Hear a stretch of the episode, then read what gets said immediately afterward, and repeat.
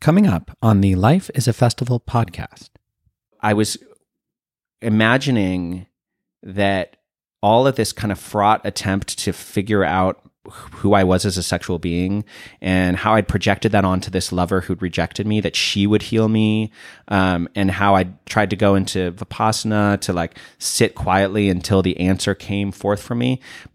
I, my vision was Iboga, the master pattern breaker, one of the most arduous and sophisticated medicines known to man, is going to cut through my very being and it will show me why I am held in this way. Why am I in this vice of unexpressed erotic destiny?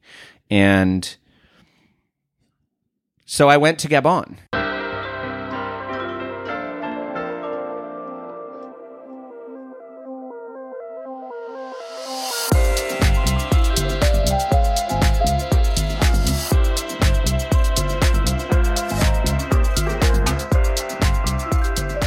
Life is a festival, only to the wise.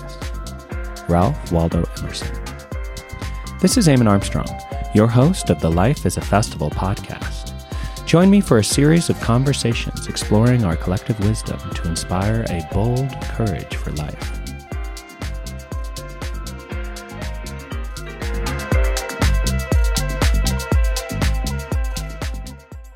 Welcome to Life is a Festival Tomorrow, it's my birthday. And so this week on the podcast, my guest is myself. Or rather, I'm sharing my friend's podcast, on which I was a guest. The podcast is called Life Writes, and my episode with them comes out on Monday.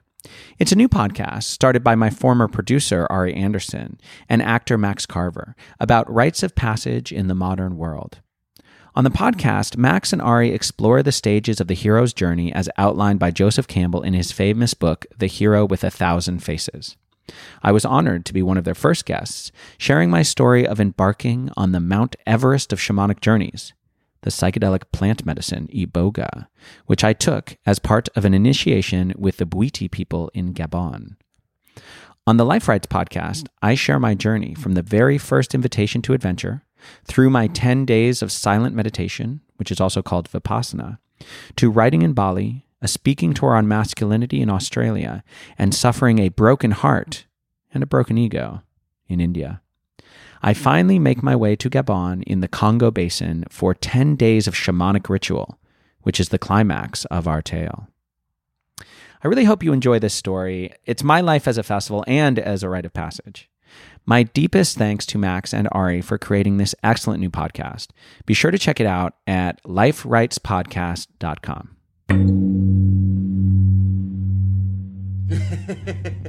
this, is why, this, why, this, why, this why you got to be recording the pre because the pre is when you realize my you know disdain for Joseph Campbell. No, I'm just kidding. I like him.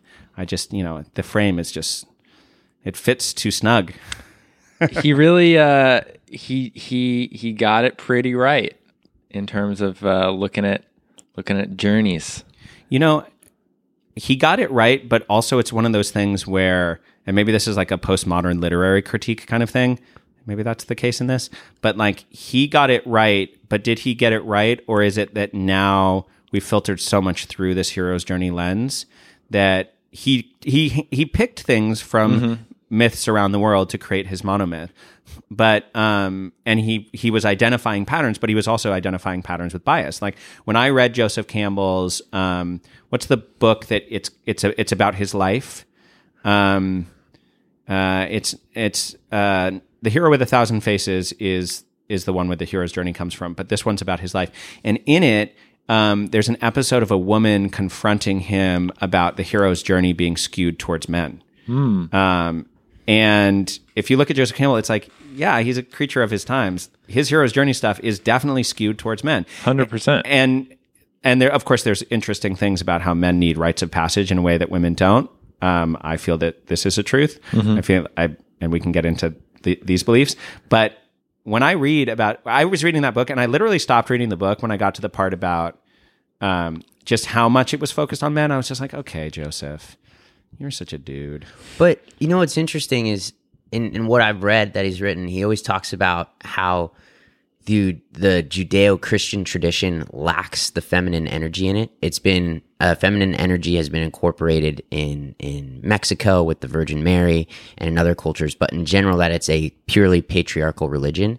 And when he talks about the world tree or that moment of like integration where where everything comes together, uh, in terms of the monomyth, it is the union between masculine and feminine.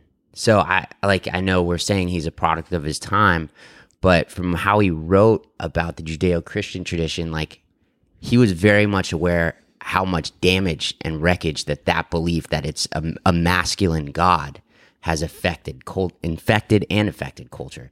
So I, I fully agree with you, but like that's kind of what we're interested in is like how do we take that information or the idea of the monomyth, translate it into our own lives. And and for me, it's always been I think I know what journey I'm on and what I need to do. And then I hit this ordeal where I am completely unprepared, have no skills. I need to ask for help. The help appears, and then I have to go through the thing. I have to go through the thing and I have to face the dragon, which ultimately is myself. Like They you're always- saying, they always are. it always is. The dragons always are. It's always the cave that I don't want to go to, which is myself. Well, yeah, and and to your point, you don't the ordeal as it approaches is disorienting because if you knew anything about it, it wouldn't be the opportunity for growth that it is. Mm-hmm. Right. So, you know, the very Right. fact that your toolkit is not is not appropriate to the task at hand. I mean, if you, I think if you're living a rich, blossoming life, your toolkit is almost never appropriate to the task at hand because you're constantly like, wait, I, I have a I don't, hammer. and I don't know how to do this. I, I don't know how to do this. There's so much to talk about. Well, let's have an introduction then. So, Max, you wanna you wanna take us through this thing? Yeah. So I'm I'm here with Eamon.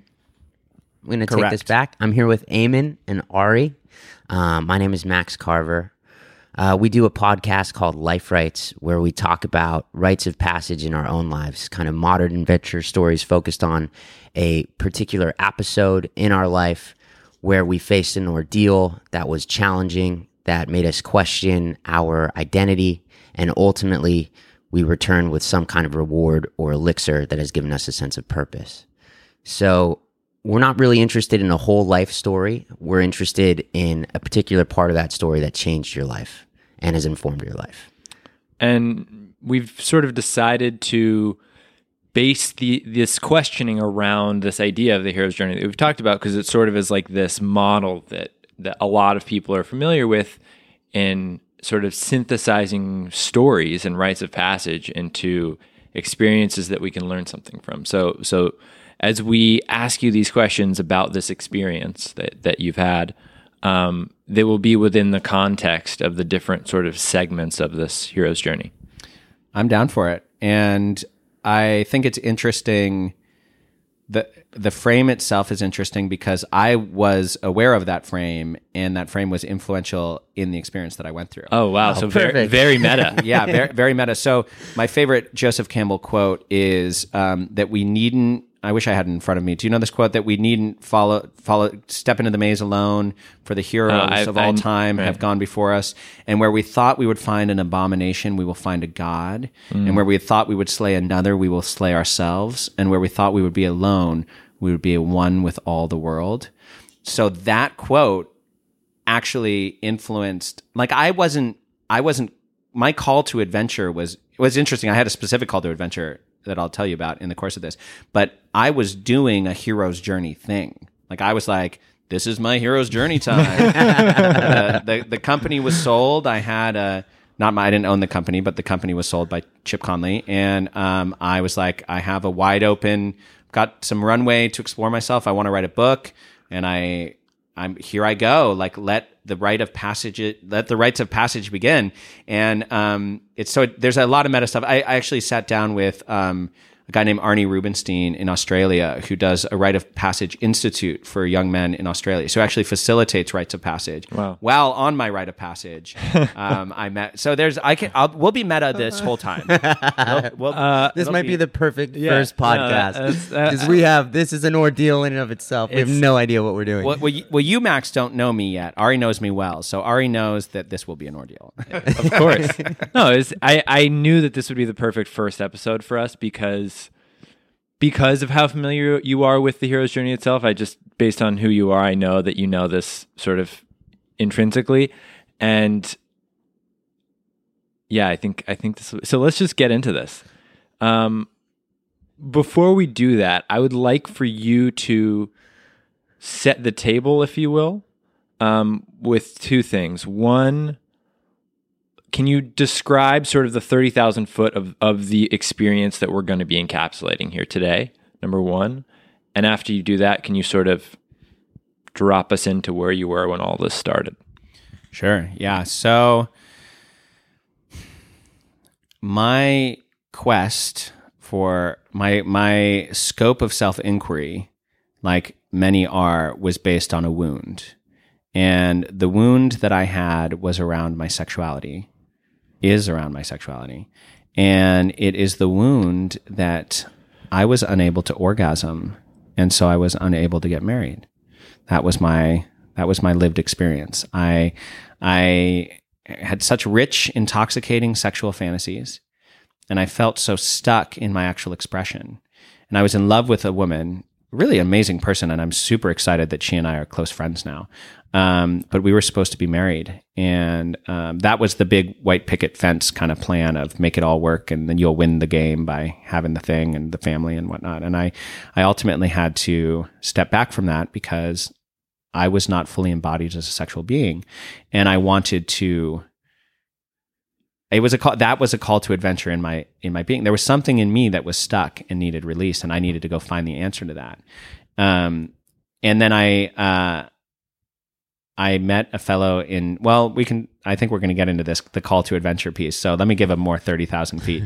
um, I went. I spent a year traveling the world, and I went through a series of intentional rites of passage. Like I intended them to be rites of passage, um, culminating with a initiation with the Bwiti people in Gabon in the Congo Basin, um, doing a shamanic ritual, um, a full initiation, including the um, the plant iboga, um, which to speak of ardor, this is an arduous medicine, iboga, and um, that the journey that took me there was a hero's journey. The experience in the chamber within the initiation, I spent five days in a chamber, um, was very much the cave, very, very, very, very much the f- sort of battle with the dragon that is yourself. And then the, my homecoming was, um, interestingly, brought me back to my hometown and my father and kind of brought this all back into a full kind of return. So I was aware of the hero's journey. And so in part, I was authoring my own hero's journey. I, I was writing at the time. And in fact, I'm, um, I'm finishing a book about this experience. And I was giving talks about modern masculinity, and I was very aware of the need for rites of passage to allow men to understand their identity as this is one of my key lessons I've learned in my life, which is we in Western culture, so much is oppositionally constructed. I am my understanding of myself is so much about my understanding of what the other is. Um, uh, this is like critical race theory is like this. You know, whiteness is not whiteness. Whiteness is is is is characterizing blackness in a certain way, and then defining by negation against it. And so we um, define masculinity as the non-feminine, and we actually perform masculinity. So you know, when you're a little boy, with a key phrase that I rep- represent this a lot with is "boys don't cry." What is a what is a man? Someone who does not cry, hmm. Hmm. um, and this this limits our emotional literacy. This this holds us back in a lot of ways. This framework of being a man, and so something that I was working with is this idea. Let us no longer be men who are men because we are not women, but let us be men who are men because we are no longer boys. And if we are no hmm. longer boys, Fuck. What is that's my frame, right? So, Yeah. and the threshold we cross is the rite of passage. Um, Jordan Peterson, who I know some people scoff at, I find some of his ideas very compelling and some not. Um, I was listening to him on a podcast talking about the rite of passage, and he says that you know when they t- send you to that cave, all manner of horrible things are going to come and visit you, some real and some imagined. But you know that for the week you are in that cave, the nightmares are going to come to you, and on the other side, you will have transformed because you will have experienced that intensity and you'll have perspective for everything else. And another thing I really like, Daniel Schmachtenberger, talking about rites of passage also, says, um, you know, it, it, it prepares us for responsibility, a rite of passage, and it also informs our community that we are capable of stepping up to that responsibility.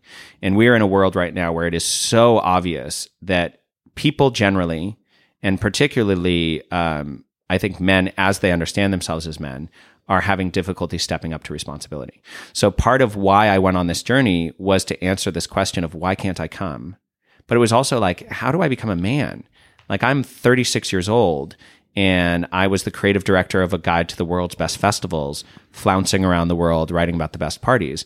Like, and, and, you know, a lot of, with a lot of like, I don't want it energy in me, a lot of privilege energy in me. Um, and I wanted to cross that threshold. So 30,000 view. Uh, 30,000 I just want to be clear with our audience. You did not prepare for this interview. No. um, well, this is Oh, just dude. what I like to talk about. This is this is just this is who this guy is. This is what I like to talk about. So, um, just strolls in with his coffee and his his uh what is what is that necklace? you know, uh, the necklace I'm wearing gets uh, commented. It's my most commented piece of clothing. Some people say it looks like a dream catcher. Um, I got it um, on the island of Formentera, which is a, a small island next to Ibiza in Spain, and um, it feels good to wear. Great. It's Awesome. very shanty. Um, so that's thirty thousand foot view here, and you've you've told us a little bit. So you you had just finished so walking us through like the ordinary world, which the world that you kind of where you were from and kind of they talk about the the broken kingdom that that something's rotten in the kingdom and and it's this kind of it's kind of you know tell us about that that moment that led up to you wanting to seek this you've kind of already covered it Yes, the Broken Kingdom. So, my Broken Kingdom was a lot about my sexuality, Mhm. my self acceptance, what it meant to be a man, what my responsibility was and continues to be to the world. And so, um, my life had was already pretty fanciful in the sense that I am a um, psychonaut. I do psychedelic ceremony for for wisdom exploration. I'm no stranger to shamanic journeys. Um, I I am deeply grateful for not only the way those experiences have allowed me to have a rapid growth and realization, but also the ability to integrate them into my life. So that was something that, you know, when I when I first ended the the relationship um, with my ex fiance, I entered into working with some medicines. Um, you know, a lot of I have a yoga practice, I have a meditation practice, and I had this enormous privilege to have a job that sent me to the best parties in the world, where my where I was uh, like a bumblebee cross pollinating these these global festivals and and helping weave together this community for a website called Fest 300. So I was already in a fanciful life, and I was already kind of working with this this energy of sexuality in me where I had shame around my I had these rich and exquisite sexual fantasies, just gloriously taboo things that would light me up so much to think about. And but there was so divorced from reality. And within the crystal palace of my fantasies, there's um, there's bisexuality and there's BDSM and there's this rapacious wolf and this kind of like victim. And I'm all of these things and I'm and I oscillate and I'm viewing it and it's this incredible space, this crystal fantasy palace. But I could not bring this into the world. I had too much fear and I was something was so locked up inside me. And so when I had actual sexual experiences, I could um reach a certain crescendo, but I could never fully release. Um, and um, and I'd been addicted to porn for a long time in my life and erotic fiction, and so I my my broken kingdom, I think, really is the hyper carnality of my addiction to pornography. the deep shame I had of my fear of being a predator as a man, a sexual predator, that if I let my sexuality fully free, that somehow that would harm others. Um, my fear of being gay, my fear of maybe I'm just a gay dude who's who's deeply uncourageous. You know, that was that's been in me. And this this idea that my broken kingdom, you know, the king archetype I love this book, King Warrior Magician Lover. The king archetype orders the realm by ordering his house. That's that's the king's job. And so partially for me, when I look at this this kind of silent epidemic of pornography addiction um, amongst men, and you can see some of this in these like no fap communities, and um, there's people are starting to really address the fact that their sexual destiny has been hijacked by high speed internet pornography. Um, that is that's the kingdom that is broken for me. The kingdom of men.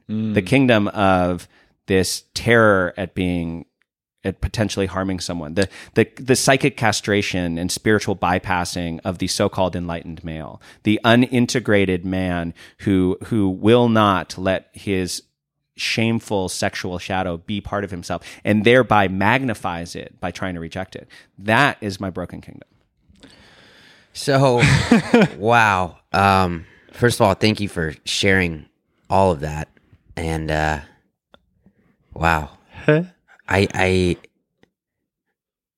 I really don't know what to say other than how how much work you've clearly done on yourself and and how you understand that. I mean it's clear we're going to get to a part in this where we talk about what kind of wisdom and how you've integrated that back in your life. You came out of this journey. My my question about this particular event that we're going to get into this uh what kind of you know we we had asked you before this interview about a particular event and i want to know why going to the congo and doing this like that you've clearly had the call to adventure this this broken kingdom you feel. And and my next kind of questions are like what kind of refusal came up inside of you? You've talked about shame and things but I guess we're at the point now where it's who kind of introduced you to going to this place to have this ceremony and this rite of passage and what came up around that because clearly you've you've done a lot of work on yourself before this and had experimented but when we asked you why why this event you know tell us about one thing and and this is what came to mind I'd love to know like kind of what separated it Yeah. So as um, Fest 300 was in the process of being acquired by another company, things kind of shifted professionally for me, and I started feeling a lot of self doubt. And um, I was in Ibiza at this lavish villa party, and this old man. It's like fully. This is like textbook hero's journey shit. This old man named Benjamin Meeting the mentor. um, this old man named Benjamin. Um, uh, we start we started talking, and I, I was on a pretty heady dose of two CB at the time. What's uh, 2CB? Two CB is a research chemical that was synthesized by Alexander Shulgin. Alexander Shulgin. Um, I think so. That sounds like him. Sounds like what he did. Um, uh, and I met this man. This man sort of emerged, and it's like big white beard and just like fucking. You know, you just feel men like this or women like this, like Yeah. like elders who just show up. You just know. Yeah, and someone's like, "Oh, Benjamin and Eamon, you don't know each other. You should speak." It's like, "Okay, that's cool." We got into a conversation, and I started talking to him about my sex problem. At that time, I used to call it my sex problem and talk about it a lot. I mean, I still talk about it a lot. I just don't call it a sex problem. Um, but I was talking about my sex problem, and he was the type of man who listens, really listens, pauses, considers, and then says something very poignant. Um, and so I was like rattling off about this whole thing, and he, and then he, I just like, yeah, and I've got this thing, and I just I don't know what to do, and I feel so fraud, and like I don't know what do, what do you think? And he says, "What you call your sex problem? This is your muse. Follow it, and Fucking when- A. and when you're ready to write your book, I think you should go to Bali." And that was it. That was that was the that was the offering, and I was like, okay, that that's all the right. follow your bliss right there Yeah, and so um, when uh, I decided at Burning Man that year, so this a couple months later, I let Chip Conley know that I was going to leave the company, and that um, and I felt like I, I was time to go on an adventure and and I also needed to figure out what to do next in my life. So I wanted to write a book about masculinity, and I was aware of this, you know, this need for masculine rites of passage. And I was like, all right, what I'm going to do is I'm going to set myself off on. Okay, for some context, when I was a little boy, my mom thought that children's books were boring and didn't read them to us. She would just read like these really intricate adventure tales that like that ple- that were enjoyable for her to read. So I was basically gr- I grew up on the Odyssey as my like core book. So you know, um, many-minded Odysseus was the hero of my childhood yearning. Th- this idea to be to set off on an odyssey of exploration of an adventure. And I always saw the Odyssey, you know, the book is his like turmoil of trying to return home, which for me is kind of my turmoil to re- my turmoil to return home to an authentic self. But I always thought saw it as a joyful like you get to you get to you get lost in the land of the lotus eaters and that's like what's that and then you you have to best the cyclops Right, like the it's fucking Disney dope. version. Right. Yeah. so cool. so uh, here I was standing on the precipice of my own personal odyssey, and I was like, "All right, here we go." And I was, um, I had been hearing about um, something called vipassana meditation, and vipassana. As I understood at the time, was the most psychedelic Buddhist shit you could do, um, which is what I was like. All right, here we go. It's ten days of silent meditation, and I I was grasping for a hero's journey self inquiry threshold. And so I would I left the company. I was like, here's what I'm going to do. I'm going to go do vipassana, and then I'm going to go to Bali and write a book. This is what this is what Benjamin, my mysterious older man mentor, told me to do, and I am want to follow not only my bliss but just the strange serendipities of this life. And so I went. I want at first I wanted to do this grand vipassana thing in Southeast Asia, but um, the uh, I was going to do it in um, Indonesia, and they rejected me because I have mental health issues, and um, well, I mean, I have depression, uh, and they were basically like, "You should do this in your own country." and and that's a question I have. Like before we go further, I've always found interesting. I've, I, I've, I feel the same desire to go out to have that grand adventure to leave. I find it to be important because I want to return with something. I don't know what that is, and and one of the things, you know, I, I've experienced with myself is that I, I've gone to the mountaintop, and it didn't really help me buy groceries or live my daily life. oh yeah, you need integration. You got to integrate that shit. And It's- I think it's awesome that you're I, I'll t- sharing that because like th- that's always that's where we want to get to with this.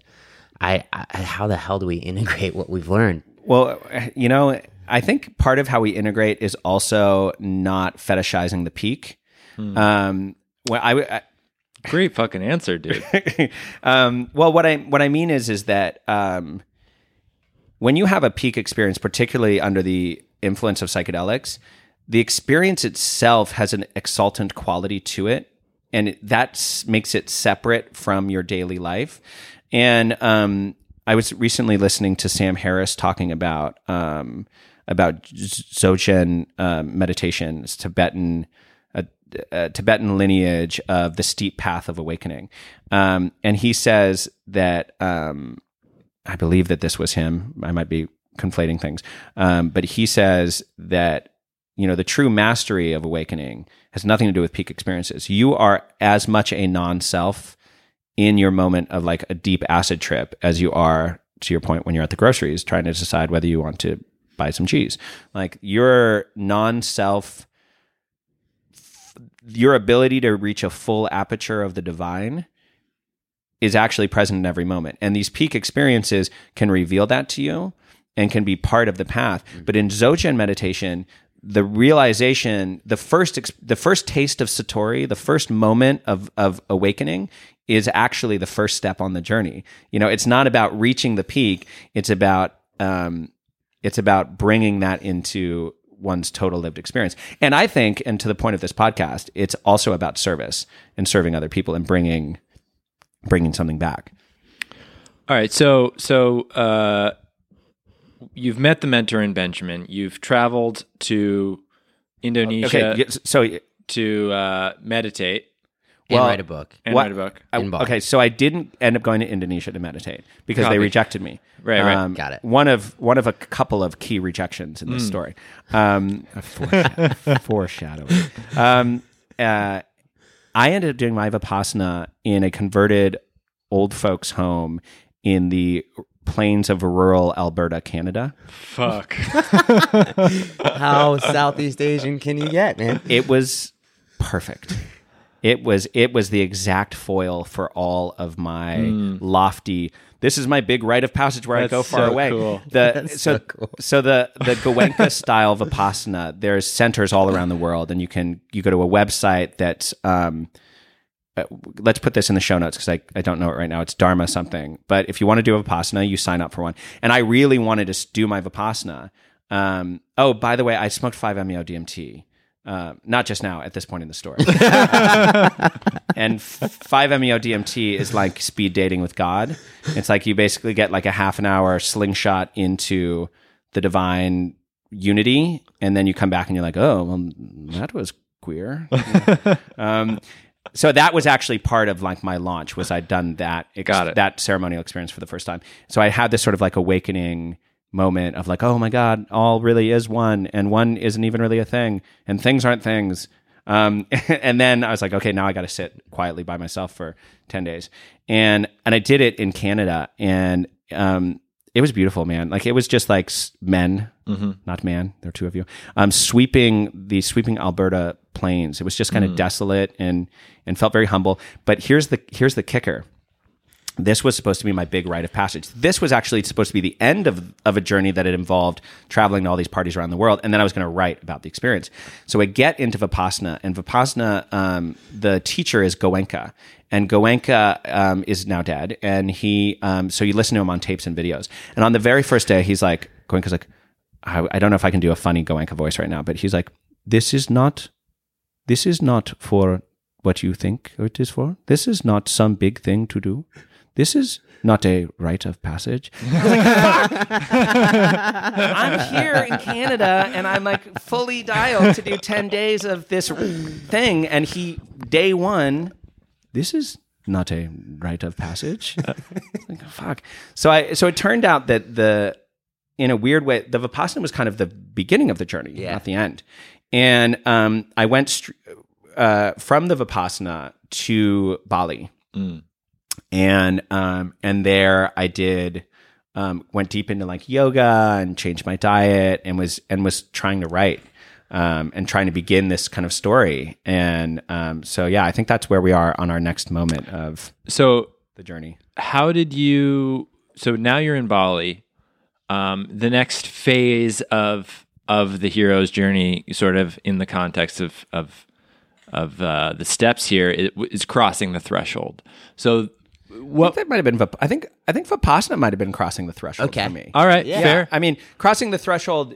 Tell, remind me what what is required to say that one has crossed the threshold. Is this like when you go into the underworld, or you Not enter into yet. the place where you're? Oh, mm. we're, we're not in the underworld. We're not in the underworld No. yet. No. No, there's. I got one for that too. I think. So so really I guess I guess where I'm where I'm going here is like what at what point or when throughout this process did you learn about this Bwiti initiation ritual and when did you make the decision like I'm going to go to Gabon and and undertake this this thing because to me that would be that from the ex from the outside it seems like that's the the the, the crossing of the threshold. Okay, so I'm going to try to do this pretty rapidly. Great. Um, I'm in Bali for a month, and I'm doing a bunch of this kind of work. I, I'm introduced to kambo medicine, which is also an arduous warrior's medicine, where they put frog poison on you and you puke, super intense. Um, then I go to Thailand, and um, and had a bunch of experiences there. I'm just not going to go into the. I was doing a bunch of these Right. weird little. Were you trying to recapture that first experience you had, or like The first experience, no, no, no. Um, 5-MeO DMT is is toad poison. Kambo is from the um, Amazonian tree frog. They're, they're different, and the 5-MeO is like psychedelic bliss. Kambo is like warrior purge. So, so, so I wasn't trying to recapture. it. I was just doing these new, these new, crossing these new sort of thresholds. So uh, then I was in Thailand for a month. Did a bunch of weird stuff there. I did weird Thailand stuff there. Um, then I was in Australia for a month doing a speaking tour on healthy masculinity with a mentor of mine. That's where I met Arne Rubinstein, and we had conversations about male rites of passage. During this time, I was having a long distance relationship with a with a woman, and um and and in this relationship, I was I was in these this kind of um, white knight framework with her, where she was younger and trying to change her life, and I was like helping her with it. Um, and I was in this white knight space with her. And um, and then while I was in Australia, my father's Australian, and I was working with these masculine archetypes and teaching about them. And I started working with the warrior archetype, which is about anger and how anger can be used to forward um, to forward these healthy goals. And I was trying to like lean into my anger and I was trying to touch into my anger with my father as a child. And this anger kind of got a little uh, kind of spilled out, not in a dramatic way, but I was just in this energy. And the woman I was seeing at the time ultimately found me to just kind of be too much. And she, um, and she had gone to a festival in Costa Rica and met another guy and she just, she was done. So I, I had thought, so one of the interesting things about uh, uh, the hero's journey is that if you're trying to have one, it's really easy to be too goal oriented Mm. about it, where you're like, what is my hero's journey? What is my threshold? What is Right. my next thing? And how do I complete this so I can step into the fullness of my being? and then I'll be done, and everything. and then will I'll be, great. done. Yeah. Right. Um, which of course ends up that ends up not being the lesson. Yeah. Big spoiler alert. um, but my next frame, there were these different kinds of frames of what that threshold would be. But I had this vision that this woman I was seeing would come to Bali with me. That would that had been our plan, and we would heal our sexuality together. That that and that that would kind of be this threshold. This woman would um would would this she kind of you know how often do we do this as men she would like embody this divine feminine healing and ameliorate a, a, a lifetime of high speed internet porno- pornography desensitizing my deep erotic truth and um and of course I had set this up like I was going to save her, and then she was going to save me, and there's all this saving. And um, when she ended our relationship, I I had been you know fraught and perplexed in the extreme, um, as Othello says about his heart, right? Um, so uh, sh- I was reading her something I'd written in my book about how she was going to come to Bali and we were going to save each other, and she said, "Well, that's a very beautiful story, Eamon. That's and you're a great writer, but I'm going to heal my own sexuality, whether you're there or not." And it was just just a killer feminist mic drop too. She's just like, I'm gonna go do my own thing. I, have my own healing to do, and I'm gonna do it myself. And what she was also saying, and I didn't hear it at the time, but what she was also saying is, you're gonna heal your own self. And then, and and at the time, I was in India. Um, I had uh, I'd done this speaking tour in Australia, made my way to India. I played Holi, the festival of colors, in the ancient city of Varanasi. It was very magical. And then I had gotten kind of this breakup with this girl. I got in a bike accident. I was holed up in a in a home in Goa with my leg healing and totally lost. And I was like, you know what? I'm gonna fucking do iboga. so I'd known about Iboga for a while. Iboga is a West African plant medicine that's in a shamanic tradition of the Bwiti people. And the Bwiti people are in the Congo basin. So Gabon is kind of the center, but um, also Cameroon and place, parts of the Congo. And um, Iboga is a, known as a master pattern breaker. Um, one of the things that it's used for more with more efficacy than anything else is to break heroin addiction. And actually, the iboga plant binds with opioid receptors in in a certain way, but also the arduousness of the process itself and how deeply it seeps into your very being just helps you break out of patterns. Um, and I kind of shook some trees in my community to see does anyone have contacts in Gabon? I want to go and I want to I want to meet with with with some leaders there and see if they'll let me do this initiation. And and I was framing it as a male rite of passage at the time too because I'd been studying those and I was like, okay, this is it's coming. I feel it. And um and so I was imagining that all of this kind of fraught attempt to figure out who I was as a sexual being and how I'd projected that onto this lover who'd rejected me, that she would heal me, um, and how I tried to go into Vipassana to like sit quietly until the answer came forth for me.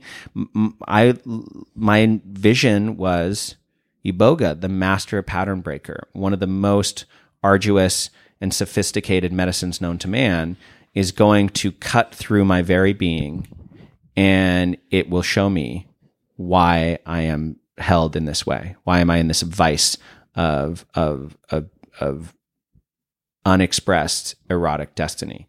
And so I went to Gabon. Um, Uh, so this is where I want to slow down a little bit because like it's starting to get pretty cinematic here. Like what I I've never done a trip like this. What what does that take to get to? I'm assuming a fairly isolated region. Like just the just visually, like what's it like? Are you on a small plane? Are you going well, through? well, let me tell you first of all, you need a visa. Oh, did you not? Um, I was in. Uh, I was in. Um, I was in East Africa. I was actually on the island of Zanzibar with a broken heart. Ugh. There's nothing more indulgent than being in like a beautiful travel experience that people would love to be on and like moping about the fact that some woman somewhere else in the world doesn't like you anymore. I was on the island of Zanzibar full of just, you know, angst, staring into this murky water as the Zanzibar children were leaping and doing these tricks for the tourists and just like quietly sobbing in the night. So stupid. no, it's not stupid. I love myself and I know that that was something I needed. But um, I was like, okay, fucking Gabon. So um, I I knew I needed a visa before I got there and and I had applied for it, but it was behind it wasn't coming and I thought it would come by the time I got there. So I and so I booked a flight through Addis Ababa. I still didn't have the visa, and then Addis to um, Libreville, Gabon. So t- to your point about like a small plane, I mean, I was going straight to Libreville. So um, you know, it was a fairly standard Ethiopian Airways flight to um, to Libreville, and I got there and. Long story short, I was detained for 14 hours by the um, immigrations officers in Gabon who didn't speak English and were not happy with the presumptuous American who just thought he could waltz into their country. And I think that they were pretty clear on, you know, why I was there, um, in the sense that there are people who travel to Gabon for the reason to do iboga. And um, I just remember being, you know, they took my passport. Uh, there was no Wi-Fi. There's no way to get on my phone. Probably if you spoke French, you could have paid a bribe and been out of there in 20 minutes, but you just didn't understand them. I didn't understand anything, and I and I think that I don't think it's wise to fuck around with bribes in sub-Saharan Africa. I know that that's. I mean, I don't know. I'm not an. I, I don't. I. I just feel like that could go sideways in a Totally. pretty gnarly way. yeah. So I forget where we are in Joseph Campbell's hero's journey arc. I know that there's something there's a refusal that happens where you refuse to do it. This was a situation where Gabon refused me. and I think this would be considered uh, a test. Test. Oh, Yeah. Oh, Test. yeah, this is a good Test. test. I don't Allies, know. Enemies. What do we know?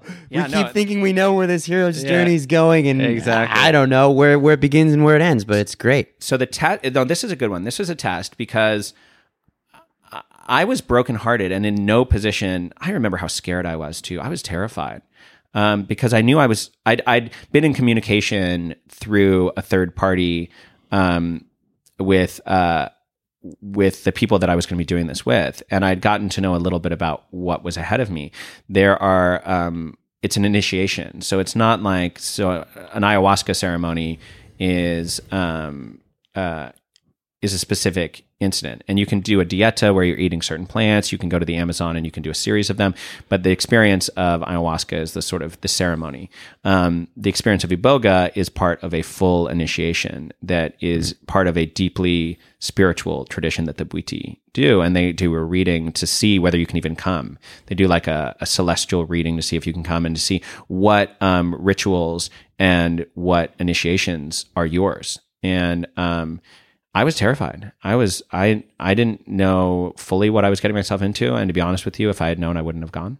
I can tell you that right now. If I had known how hard that experience was, I would not have gone. And I'm, you know, I'm obviously here now and happy to talk about it. So I will let the listener listen on to see what that was all about. But um, I was terrified and brokenhearted, and and I wasn't ready. And so Gabon rejected me, and I escaped to Casablanca with nothing but uh, some sweaty green bananas, and um, that's all. The, the only thing I had to show for my stop off in Gabon was sweaty green bananas, and I escaped to Casablanca, and then um, and then with my tail between my legs, scurried back to Bali, um, where I spent two months preparing before I returned. Wow. Uh, okay, so you're in Bali. You've just you've gone back. Uh, you're you're from from after being turned away. You're back in Bali for a couple months. You're preparing. When do you when do you you know find out like okay I'm going this is happening? Walk us through this that experience. So, the first step of Bali was grief for me, um, because I had planned that um, this woman that I had been dating and I were going to do this epic healing in Bali, and um, and then when it didn't surface. And I was so fraught. I was like, "I'm going to Gabon. I'm going to do iboga." Um, and Gabon had other plans for me. And so I had to go to Bali to grieve the loss of this love and also grieve the loss of the belief that romance was going to transport me past this block in myself, that somehow, somehow that I could be healed in that way by another person or by a relationship. So part of that first time was that was that do you think in an effort to avoid grief? Because I, I I think part of you know when I've gone through nothing quite like this, but my own ordeal, it's been thinking that I can find an elixir knowing what that is to avoid what I actually need to go through. Yeah, I think that's astute. I um I wanted to blast through it so hard that I didn't have to feel how I felt. Yeah. And I think that's part of why it wasn't time for me to do the experience. So I spent about a month in Bali just grieving. I cried a lot and that was really good for me. And then um, I met a yin yoga teacher named Tina Nance, who's incredible. And I um, became, I did a yin yoga teacher training.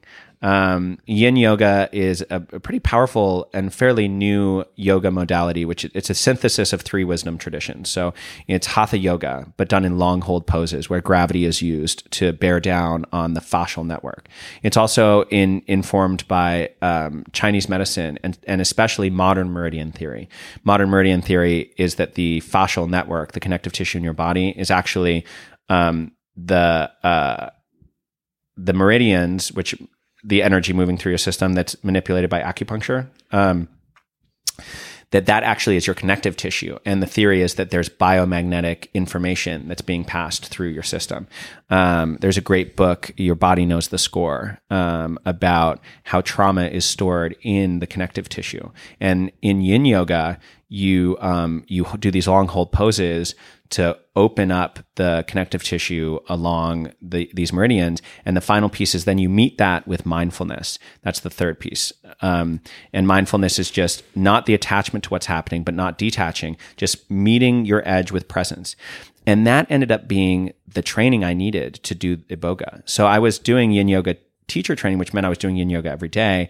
And I was just getting very in touch with trauma being stored in my body and how I could release it. And, um, it was it was there was a bit of an eye of the tiger kind of thing about this moment where I was like I'm imagining like the Rocky montage of Yeah. like a of was- like a cobra. it was pose. it, it, wa- well no, it was it was it was it was a Rocky montage but extremely mellow. It was like an sure. extremely mellow Rocky montage. Baby pose. Yeah, it was it was a lot of long hold kind of uh, poses and Did this involve like in terms of getting tension out of your body or having this trauma and and learning how to kind of go through that and move it? Did that involve like were there physical manifestations of that that happened? Like were you sobbing uncontrollably? I Yeah, yeah, there were. I remember being in one. It actually wasn't with Tina. It was at the Bali Spirit Festival with um, Ishel um, was the teacher, and and her and her partner were playing this beautiful, really sad music. And I was in like a hip opener, and I just felt a release there, and I you know began to cry. And um, so there's you know feeling that there was actually not not trauma in an abstract sense, but actually traumatic memory information held in the physical body. Which, based on my experience of doing this, I believe that this is true now because of my lived experience in relation to it. Um, and at the time, I had a moment where I wasn't sure I was going to go back to Gabon. And earlier in the conversation, we talked about peak experiences, and um, a peak experience is very yang, and um, yeah, and and uh, Yin Yoga uses Taoist concepts, and Taoism ended up being a very important part of this whole journey for me. And the peak is yang. You know, you climb the peak. There's there's not a lot of room at the top. You know, you got to go through all this stuff to get to the top. And Yin Yoga, there's a wonderful framing of it um, in one of the books I read. I think it was alas, I can't remember the name of the author, but it talked about the Yang Peak versus the Yin River. So the Yang Peak is let's charge our way, let's get to the top, let's break it, let's do it, let's make it, let's conquer it. Versus the Yin River, which is a long, lazy, low river that you just you just float on down to awakening, uh, and that was a really interesting frame. And then also this idea of the masculine and feminine, where Yin Yoga, Bali, surrender, so much feminine nourishing for me, and then Gabon is like masculine rite of passage initiation, like go break open the head kind of experience. And at the time when I was doing the yin yoga, I wasn't sure that I needed to go to Gabon. I was healing from my lost love. I was boogieing around Ubud on my scooter and eating like I was vegan at the time and just eating like delicious vegetables and fruits and stuff. And I was like, do I need to? But I did. I did need to. I did need to. So let's let's get into that. Yeah, Gabon round two. Okay, Gabon round two. do you have a do you have a hero's journey prompt for this one? Um, I mean, I guess I guess uh, I think we're still in the test at this yeah, point, like crossing the threshold the, again. The, the next sort of the next hero's journey point is the inmost cave. yeah. Okay. So well, yeah, I mean, this is the inmost. Here- so here we are. so are. I feel like we're getting yeah. We're here. So the inmost cave.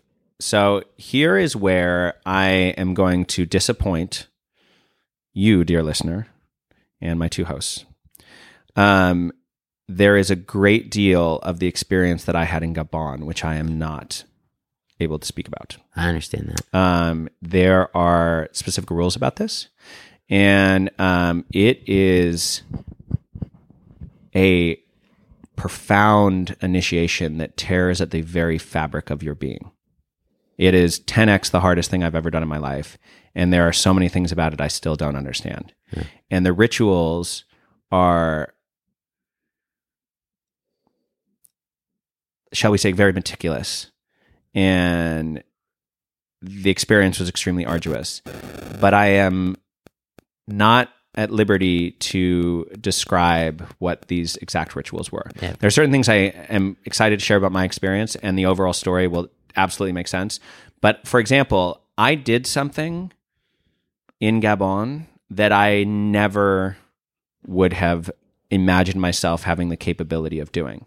Something that challenged me on many levels of what I could rise to. And actually, it's kind of an interesting. I can't tell you what the thing is. Yeah. So there you go. But um, I arrived in Gabon, and when I was taken to the compound, I thought I was going to be, you know, I had all these visions of what it was going to be like. I was going to be in the jungle in a hut or something, and I had these ideas of like ayahuasca ceremonies. It was going to be, I was going to sit in a ceremony. It was in Libreville. I was in the city, the biggest city of Gabon, and there was a huge compound, and you sort of went in the compound. And Who owns the out. compound?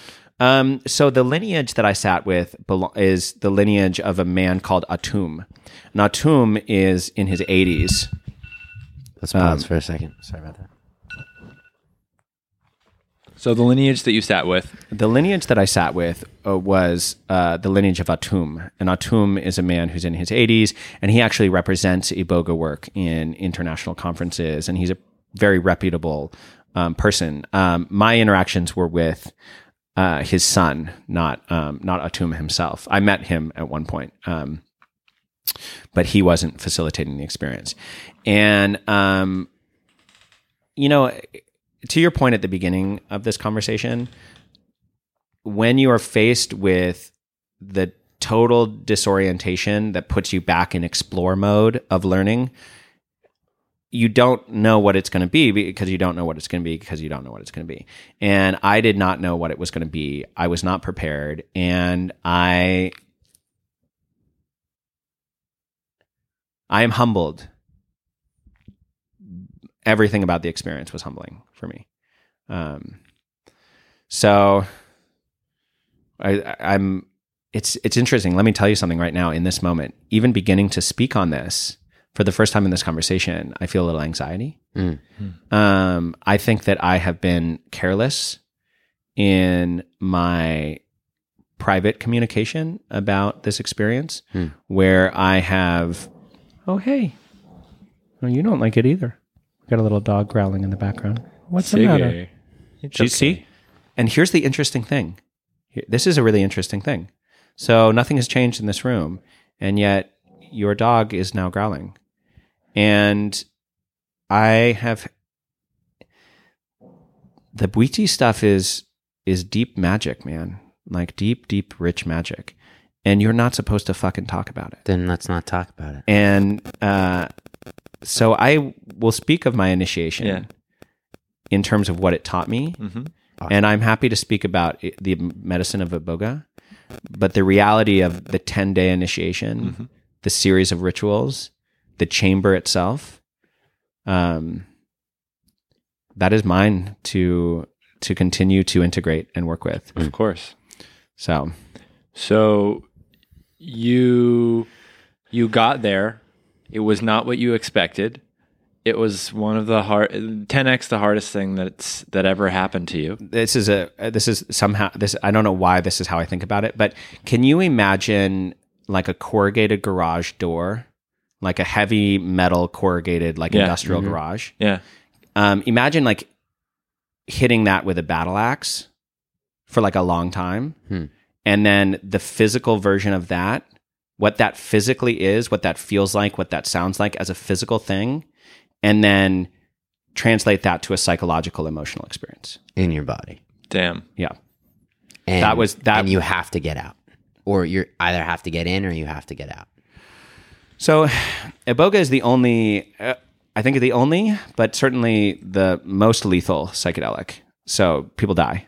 No kidding. Um, and when it's done in a Western context, it's often done in the extracted form of ibogaine. And It's usually done in a clinic with doctors and mm, heart monitors, and but that is not how it is done in Gabon. And I, there were two people who spoke English. I do not speak French, and I was saved in part by this just marvelous French woman, Amandine. Who we f- who we found out that I know. Yeah, you know Amandine. What? Yeah. Yeah. and Amandine knows my mentor Chip. Right. Yeah, which is crazy. Um, I was just beside myself before anything had even started. I was so anxious and scared, and I couldn't talk to anyone. And I was just there. And the Gabonese move slow. Time happens as it happens. So when I first arrived there, there was just nothing to do. I was just there. Oh, hi, sweetie. Now your sweet little doggies come over to to be with me. I love your pet. To remind me of her name. Sugar. Oh man, just coming over to take care of me. She's the best. Um, She's a it- very special creature. she's very special. She has deep intuition. You can tell. Um, I was so scared, and I felt like such a boy. And I was like, I don't. I, I could feel the the thing coming, and I was terrified, and I didn't want to. And um, it was an opt in or an opt out situation. You know, like I had gone all the way there. I'd been bounced back once, and I was there, and I had to do it. And the very experience of having to do it was part of what was conquered by the doing, which is things got so challenging that I had to hyper focus on the next thing. There's a lot of ritual, there's a lot of things that you're being instructed to do. It's a it's a ceremony. You're going through these Yeah. kind of It's just a Trials. series series of rituals. And I just had to hyper focus on the next thing. I have to do it, whatever it is. And that's when I was alluding to something in the beginning that I never thought I would do. There was a moment where I was confronted with um, an experience, and it there was no there were no words. No one was speaking to me. I was just brought to a place where it was clear that I had to make a choice, and my feet were kind of uh, my feet were pointed away, kind of to the side. And I was like, oh, I'll just tell them no. I'll just tell them, well, they have to understand that I can't do that. Hmm. I'll just tell them no, I can't do it. And I had this moment and I looked at my feet because I couldn't look in front of me. And I was like, well, I either do everything or I go home. So if they're making me do the thing I think they're going to make me do right now, then I'm going to do it. And I just pointed my feet. Hmm. And from that point forward, I pointed my feet at whatever I had to do. And it was arduous in the sense that it's a very long experience. Mm. Um, Iboga medicine itself is a very arduous experience. Um, for me, for me, ayahuasca is a feeling of like a cosmic opening. It's it very much has a really blossoming narrative for my in my experience. I feel like there's a presence of a, the consciousness of a loving grandmother. Um, ayahuasca, as a combination of two plants, it has an MAO inhibitor, and that MAO inhibitor is an antidepressant. So you're kind of awash with a serotogenetic sense of safety. Um, but it's very narrative, and and uh, it's just, and I love that experience. Um, the experience of iboga as a medicine and indeed the initiation itself was painstaking and slow and step by step. Um, in swahili there's this pole pole slowly slowly. Um, obviously gabonese people are not swahili that's east africa but um, slowly slowly. And the actual and i'm gonna you know as i say i can't speak about the chamber. I was in a chamber for five days before the final um, experience with the plant and um, So this is all leading up to Yeah. everything you're talking about is before you've even before I've even the plant. It, um, uh, you can't say. and it, it- it- Yeah, doesn't you know, matter. Doesn't matter. um, the culmination experience, which I feel comfortable saying, is is a um, heroic. I don't know if to say heroic. That sounds so cheesy. It was a large dose of a brambly root bark that was tossed down my throat like someone might throw something into a carnival game. You know those carnival games where you mm-hmm. these two putrid spools of of this bark that went into my body and then for the next 48 hours proceeded to move through me as I lay dizzy in a bed and as I experienced all of the trauma that was locked inside my body piece by piece blossom out and be revealed to me. It was like it was like a meticulous ancient doctor working some kind of like bone typewriter con- abacus contraption and doing these tiny chiropractic adjustments on these little pieces of trauma in my body from the top of my head down into like my fucking bowels. And that's where it got fucking real. It was just piece by piece little memory little thing hmm. Just time with the Bwiti harps and with, I mean, and with the situation in which I was in um, is indescribable. And uh, even if I were allowed to describe it, I could not capture how humbling it was to go piece by piece. And at one point, I had a little freak out um, and I threw a tantrum and I left the chamber and I found Amandine, who is not. She was doing her initiation later, and I was, and I was just, I can't do it. I can't. I can't. And you were like under the influence at this time, yes, right? yeah. Um, there's no doctors here. I could die. This this is insane. Like I was just, I had hit a breaking point, and Amandine says, "No, you have to hit the breaking point. Like that's the other side of the breaking point is where you're trying to go. You need to go back. you know, you need to go back in the chamber." and and I was I can't I cannot go back. I won't. The boy in me was fighting so mm. desperately hard. I can't. I won't. You can't make me. It's their fault. These people are irresponsible. This is horrible. How dare they? How dare they be so reckless with me? How dare they not be? I thought it was going to be this way and it's different. How dare they? I was so petulant. So she spoke to them in French and they permitted me, by the way, while under the influence of Iboga, to do a yoga session with Amandine. So she put on a video and I did yoga with Amandine. And then at, and at the end, she said, Are you willing to go back in the chamber? And I said yes. And from that point forward, I did the rest of the rituals, the exhaustive, you know, compiling rituals.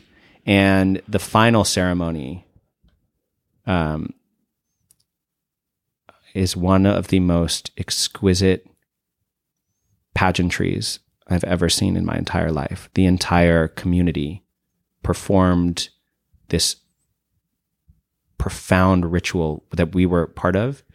And uh, man, I wish I could write about it. I wish I could talk about it. I wish I could talk about the tiny little details, the the the bows, the costumes, the the the bwiti harps, and me in the midst of all of it, dizzy on two days of iboga, standing up, spinning around.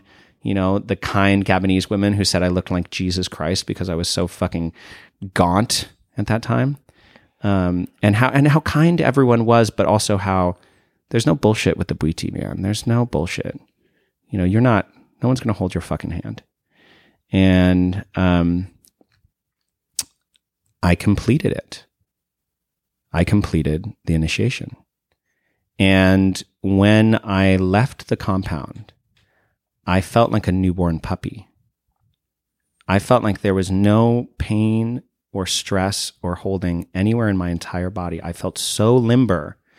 And that day was the best day I've ever had in terms of the pure, just the pure simplicity of being. So I've had I've had peak experiences where I've been like, oh my god, I'm so enlightened, it's so great. This wasn't like that. I went with Amandine to the Tropicana Hotel, which is this hotel on the beach in Libreville, and it's kind of the only place where you know you would be. And we were doing yoga on the beach with the Gabonese prostitutes and the French tourist children, and um, while the sun was setting, and it was like some kind of uh, you know Dutch painting the way that the sun came through the clouds. And I was doing yoga. And at one point, I scolded one of the Gabonese prostitutes for being so loud. And I wasn't mean about it, but I was just like, we are doing yoga. And she said, "Go fuck yourself." yeah, she just giggled and kept doing what she was doing. Casse-toi. Um, I remember at the hotel leaning out a window and whistling. And I remember in that moment thinking that that feeling I felt right then is what I always thought it must feel like if you were a popular kid when I was in high school. The feeling of arriving, the feeling of being enough, the feeling of this moment does needs no validation or verification. It doesn't need to be recorded. It doesn't even need to be remembered. It it just is. And in this moment, I am. And um, that experience of total being after just being wrung out of all of this. And I and I'll talk, you know, I'm happy to talk a little later about the content of the trauma, but just being wrung out and going through this thing that was so hard, I thought I would die. And there's this there's this great thing, this great idea Ram Dass says um, when we go through a really difficult experience, an experience of deep grief, um, we are afraid that we, we might die. We're so afraid of death. And that's true because we do die. The part of us that cannot, mm. the part of us that cannot go through this does die. And there's a part in me that just said, I don't wanna. And somewhere in that chamber in Gabon, the part of me that said, I don't wanna died. It just died. I can hear, I mean, I can hear and I don't wanna inside myself. But, you know, fast forward a couple months later to Burning Man, friends wanted me to drive an RV in for them, and and I was doing build on a big camp, and you know I've I've never been um, someone who just dives in and like does this you know does this stuff by himself and figures it out. I've always been someone who's like, oh okay, show me how to do it, I'll help out. It's I've had that relationship to things, and um, yeah, Burning Man this year, I just drove the RV in because it was my job. I just did it, and then I parked it, and then I climbed up on the top of the scaffolding to build things. And then whenever something was needed, I said, "Oh yeah, of course, I'll do it." Yeah, I'll do it. And to me, the maturation threshold of that initiation really was exactly what I had been looking for in terms of the crossing over point between being a boy and being a man. Mm-hmm. And um and of course this all then ties back to my father, which I think is where the story the content of the this transition will blossom and then kind of this rite of passage story will come to its conclusion. Amazing. So I guess next, you know, on the path, the last two steps here are are the road back and the elixir. Yeah, you know, the elixir is also the boon, right? Right. Yeah. It's the boon. So, um, I am aware of my self absorption. I am far better at telling stories than listening to them. And um, a friend of mine once gave me this wonderful framework, which said, he said, You have to serve in the way that feeds you most. I love this idea. Um, I am a performer and I love attention and I love to put on a good show and I love to tell a good story. And I love to do these types of explorations and these types of, of experiences. But to me, the boon is the key to the entire hero's journey. It's the most important step on the hero's journey because um, otherwise it's just masturbation. You know, other you can you can go and have these challenges and these blossomings and all this kind of stuff. But if you return with nothing to show for it, you didn't And really share, right? and share exactly. You know, not to show to be validated, Right. but to share isn't to give something. Right. The hero goes on a journey to bring something back for his tribe. Like What It's what- like whole kingdom, right, right? yeah, right. well, and and and he might not know that or know the magnitude of that. Or what he's going to bring what he's back. gonna I mean, back. we think we know what we're bringing back. Right. We have no fucking clue. So I'm going to talk about the road home and um and the boon. Um, so you know this idea of serendipitous convergence has been so amazing in my life. Um, I'm interested in um, pornography addiction and I'm interested in sexual liberation and blossoming. And when I was in the chamber, so much of what was coming out of my body had to do with my sexuality and my relationship to my sexuality and also my father and my childhood. And um, I kind of think of this experience as kind of a one, two, three. Yin yoga prepared me for the initiation. Iboga and the specific chamber called Mumbayano that I was in was number two. And then number three is something called Mogadao.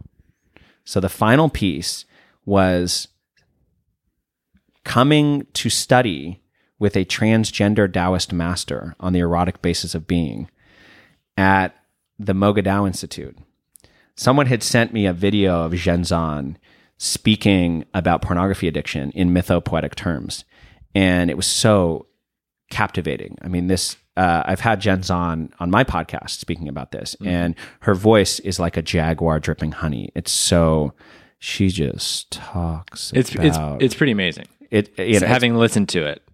It's poetry, amazing. pure Yeah. poetry. And to be fair, what is your podcast? Oh. For our listeners. It's called Life is a Festival. Life is a and it's about how we take the lessons we learn in festivals and other um, incubators for human blossoming and we bring them into our daily lives. So it's really a podcast about integrating peak experiences and taking the joyfulness of the festival adventure into the world. So after Iboga, um, I was in Europe for a little bit and began the process of integration. And I wanted to finish this journey because the thing is, is that a, boga. what I was once told by uh, the woman who was helping me get to Gabon is she said that iboga teaches you that there is no such thing as addiction. There's just deep psychic wounds which we have built patterns to avoid. And the patterns to avoid those wounds are the addictions. Right. Um, and so my addiction to pornography, and more specifically towards sexual fantasy, my crystal fantasy palace, this was a compensation for deep trauma. And deep trauma on the subject of my sexuality and how I approached sexuality as an adolescent, um, and the shame that I felt when I when I understood how erotic I found taboo when I was young, but also deeper my relationship to my father. My father and I, my father, by the way, is an incredible person and a person of exquisite integrity, and we are close friends. However, when I was a little boy, he was an alcoholic, hmm. and he was in, no position to be a father. And my childhood experience was one of his alcoholism need, required control to maintain, and the least in control thing in his life was his second son, Eamon. And he spent the first five years of my life exerting his control on me hmm. through anger and through expressions of of dissatisfaction of who I was. And my desire to then control myself blossomed into later my my belief that my sexuality was harmful and bad and need to control that.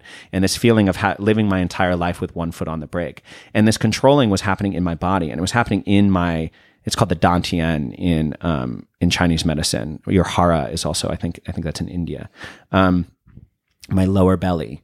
And as the iboga medicine blasted through my body, it broke open. It was like it's like you know how they use dynamite to blast tunnels for trains to go through. Mm-hmm. That's what it felt like when the spools of iboga were moving on in my deepest intestines, and I was early early childhood pain and trauma and just vis- visualizing it.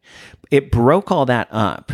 But it didn't replace it with any type of philosophical framework for me to move forward with my relationship to my sexuality. So, in a sense, it wasn't quite done. The big blast through was was had happened, but the teachings that I needed weren't fully in that chamber. And I'd wanted to study with Zhenzan Dao and study Moga Dao, which is an erotic Taoism. It's the erotic basis of being.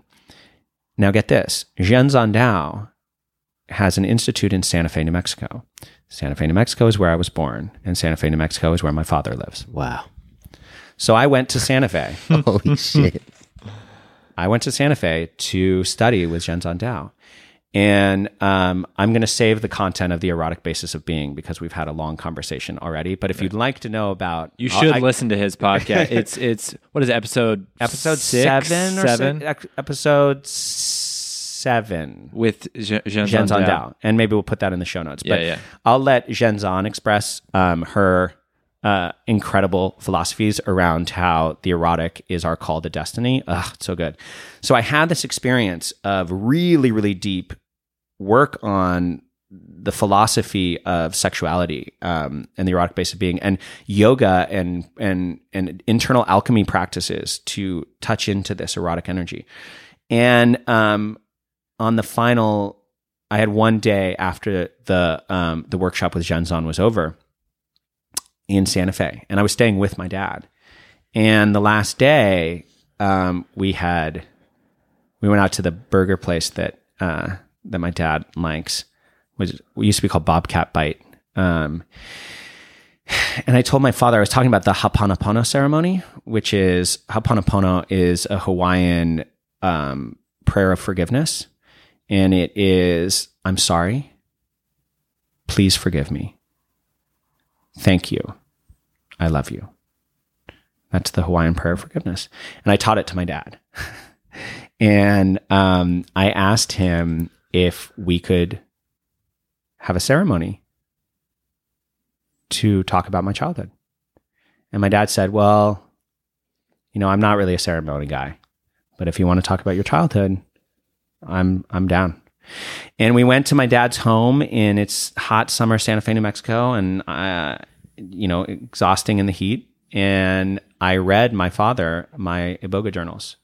I read my father. I read to my father my specific memories about the ways that he had hurt me when I was a little boy. And he showed up for that experience in a heroic way. He showed up with such heroism. I prefaced the experience by saying, you know, here's the deal. I'm writing this book. I'm on this journey. This is what I want. This is what I want to share with the world. And I want to write about you and I want to write about this. But everybody gets a chance to read what I write and edit it before it goes out into the world. And I want you to know that I want to write about this. I want to write about you, but you get to edit it. And my dad said, no, I won't edit anything. I squashed you when you were a little boy, and I'm not going to squash your book. I want to hear everything you have to say, and I don't want to edit a single word. And so we sat there in my father's home in Santa Fe, New Mexico, and um, we talked about my childhood. And we talked about specific memories that had come up and choices that he made when he was not really fit or able to be a dad. And we also talked about my dad's childhood. And we talked about his experience of being a scared little boy. And it didn't end up being a conversation about a perpetrator and a victim. Hmm. It wasn't about how he traumatized me. It was about two wounded boys talking about how we'd been hurt. And we held each other and we cried. And um,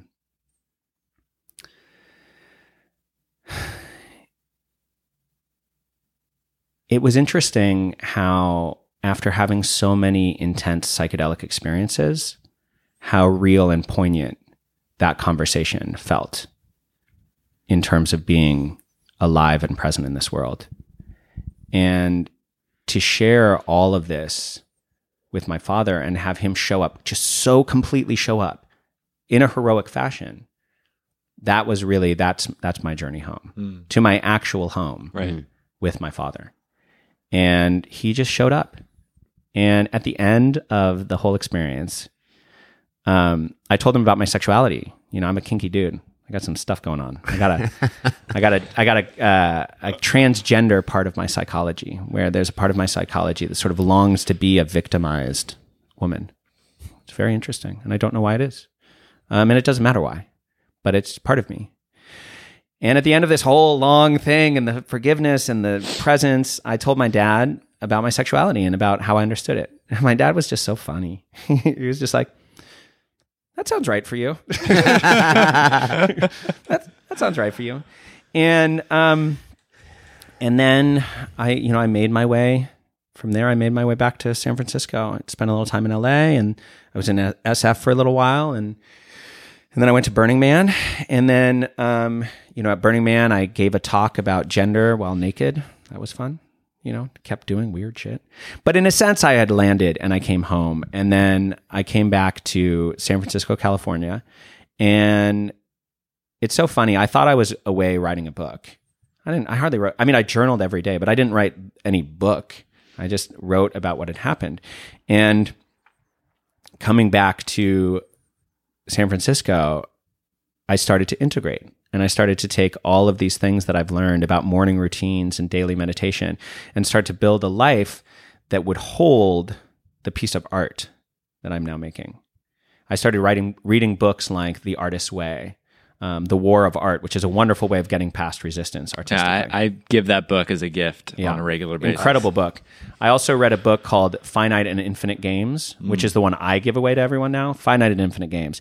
If you get nothing from this podcast, read that book. Um, I'll throw one in the mix since Okay. we're on. The Art Spirit by Robert Henri. oh, I don't know it. It's just lectures about painting and it has nothing to do with painting.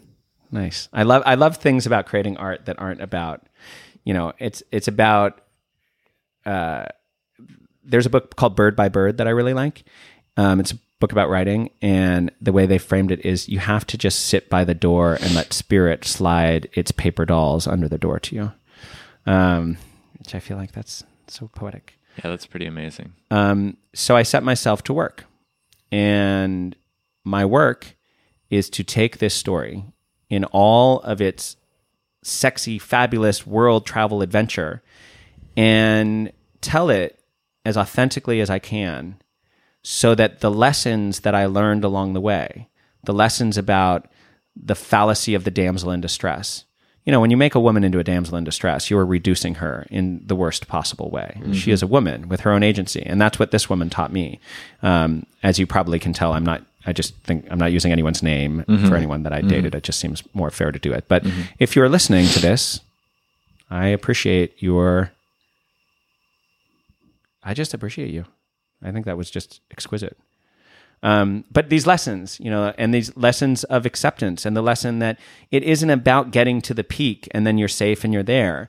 Um, I think Joseph Campbell said that that maybe it's Joseph Campbell said that a, a life well lived is a series of heroes' journeys. Yeah. Um, you know, when you think that when you think you're done, it's there's you know you're called off to a new adventure, and what I'm doing now with my life is I am writing this book about this experience, about the modern need for heroes' journeys, um, how this crisis in modern masculinity, and how we need frameworks that allow us as men Um, and women too. I want to speak just to men at this moment and to how I understand this of being a man. So I don't mean this to exclude in any way the maturation of adults generally, but to speak to men, we need to find a way for deep sovereignty and sense making that allows us to be responsible for the ills of the world.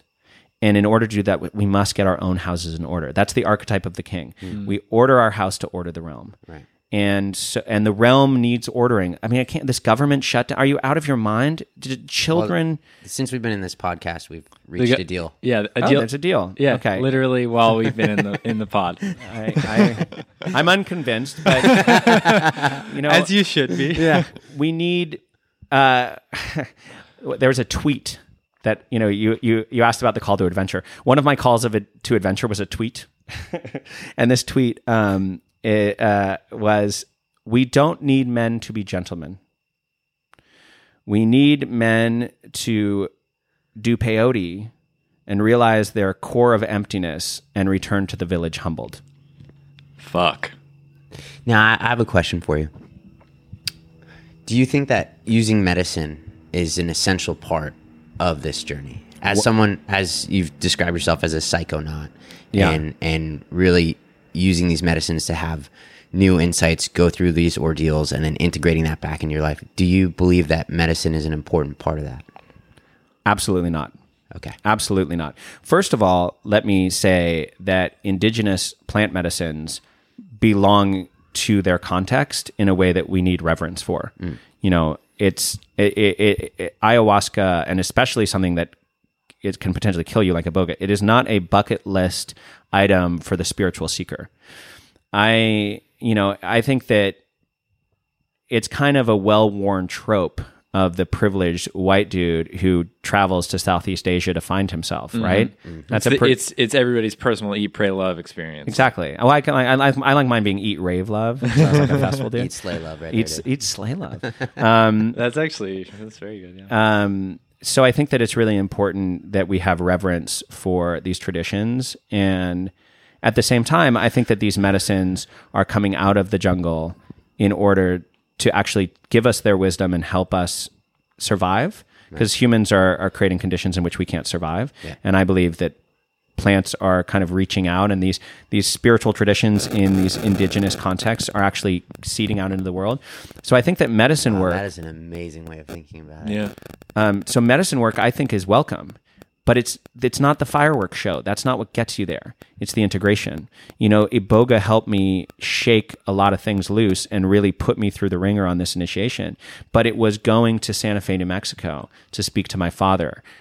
That was the next step. And it was returning to San Francisco with the humility to create as a professional. This is the war of art to create as a professional, to produce this and then offer it to the world that's Iboga. Uh, let me just say, in my humility, that I don't think Iboga wants Eamon Armstrong to be f- fixed, or maybe it does. I don't know. Maybe More actualized. more actualized, or or certainly to have a great, cool story, so he can you know tell pretty girls at parties that he did this. You know, I think Iboga is part of the total organism of which we are all merely an aperture of.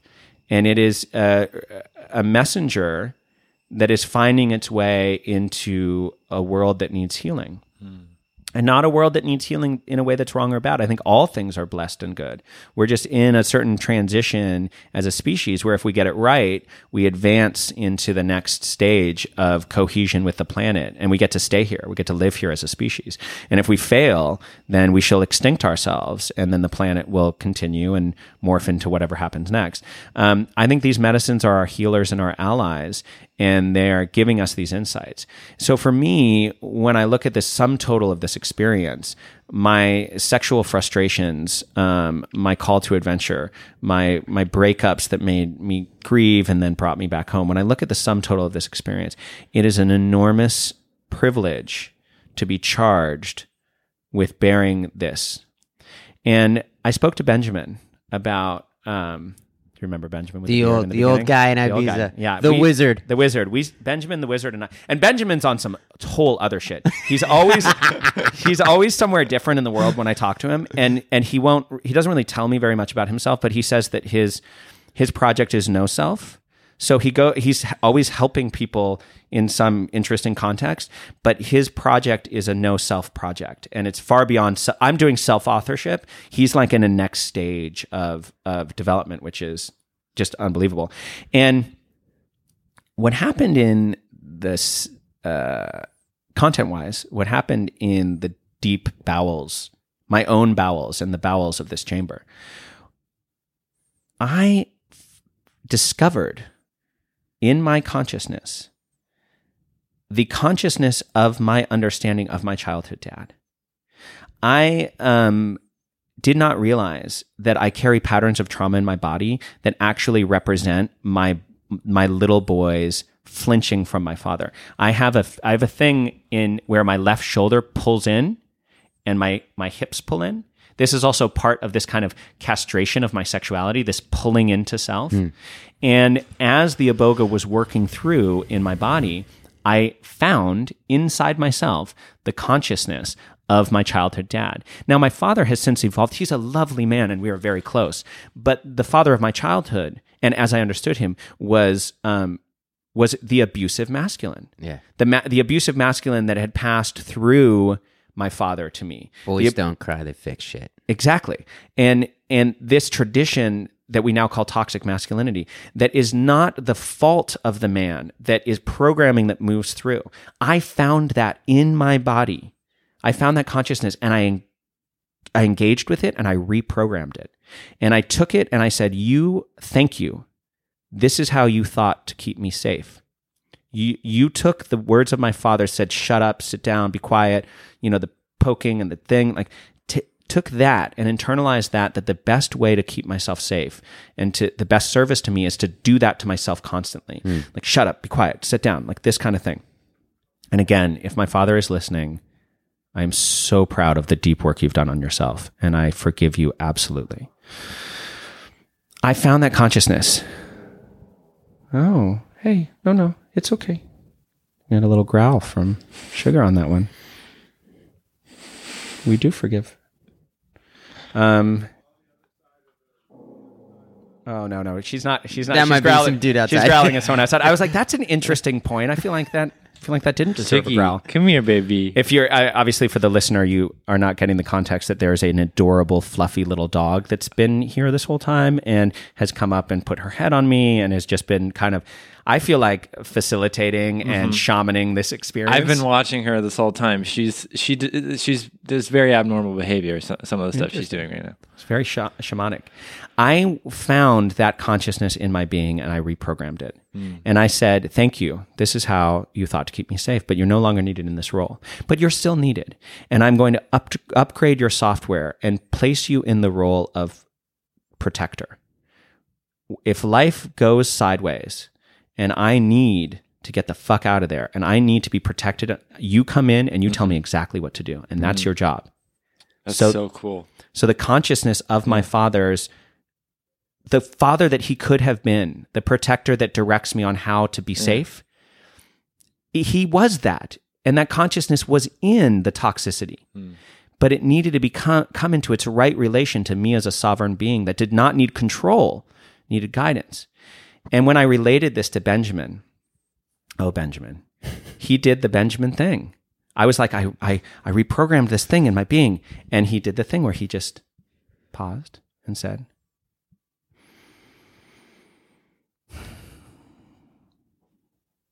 Isn't it so fascinating that in this cultural moment of toxic masculinity, this moment where we as a culture need to reprogram the masculine, in the deepest state of your self inquiry, you found that toxic masculinity and you reprogrammed it. So I guess that's the boon that you bring back to society. I think there's no better place to end than than that right there, my friend. This uh this was in many ways expected but also unexpected. I mean, this was a total. I know I me. I know you, so I knew that you were going to fucking come through in the way that you did, but I I don't think I knew your gift is storytelling. I mean, it's just so clear. So so we we thank you and we honor you. Thank you. Well, I want to thank you too because, well, just for being lovely, but also um, uh, life is a magical adventure and things kind of come together when you need them. And I've crossed a threshold recently into this is 2019. I have very little runway left and not very little. I'm still able to do these creative projects. I have my podcast.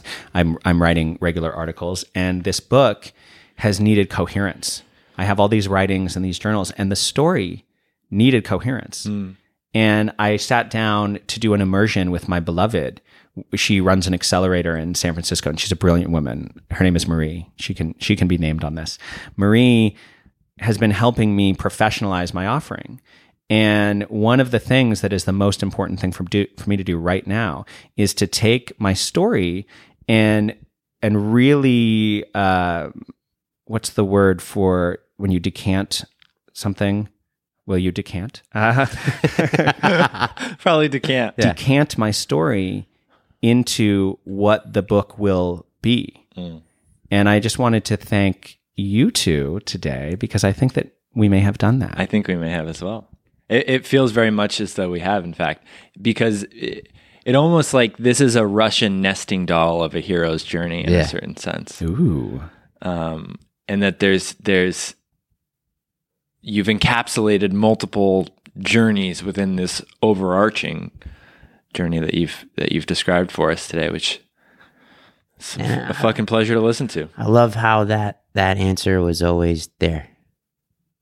And you again this thing we talked about in the beginning of we think it's this external dragon or mountaintop and it was just at the very core from the beginning. Well, and my answer to that is philosophically, I believe that we each are a unique individuation of the divine, where we both are the divine and the totality, and yet at the same time, a special individuation. And I think this is kind of the Hindu version of, of like with the Atman being the soul, um, that you're kind of like this, this piece. And if I were God, I would want to go on hero's journeys. Yeah, the truth is always inside you, of course. But the what's the fun is is to be God and to forget that you're God and to come back to self. The the the fun It's is Zeus. yeah. The the fun the fun is to not know and strive and and have at the last moment have it come together and then return back and be like, "Oh yeah, of course it was always inside me. Hmm. I just forgot it." But it's fun that I forgot it because I got to go on an adventure. Fuck, dude. Well, to all those listening, may Amen. You, may you find your Benjamin and to the next adventure. To the next adventure.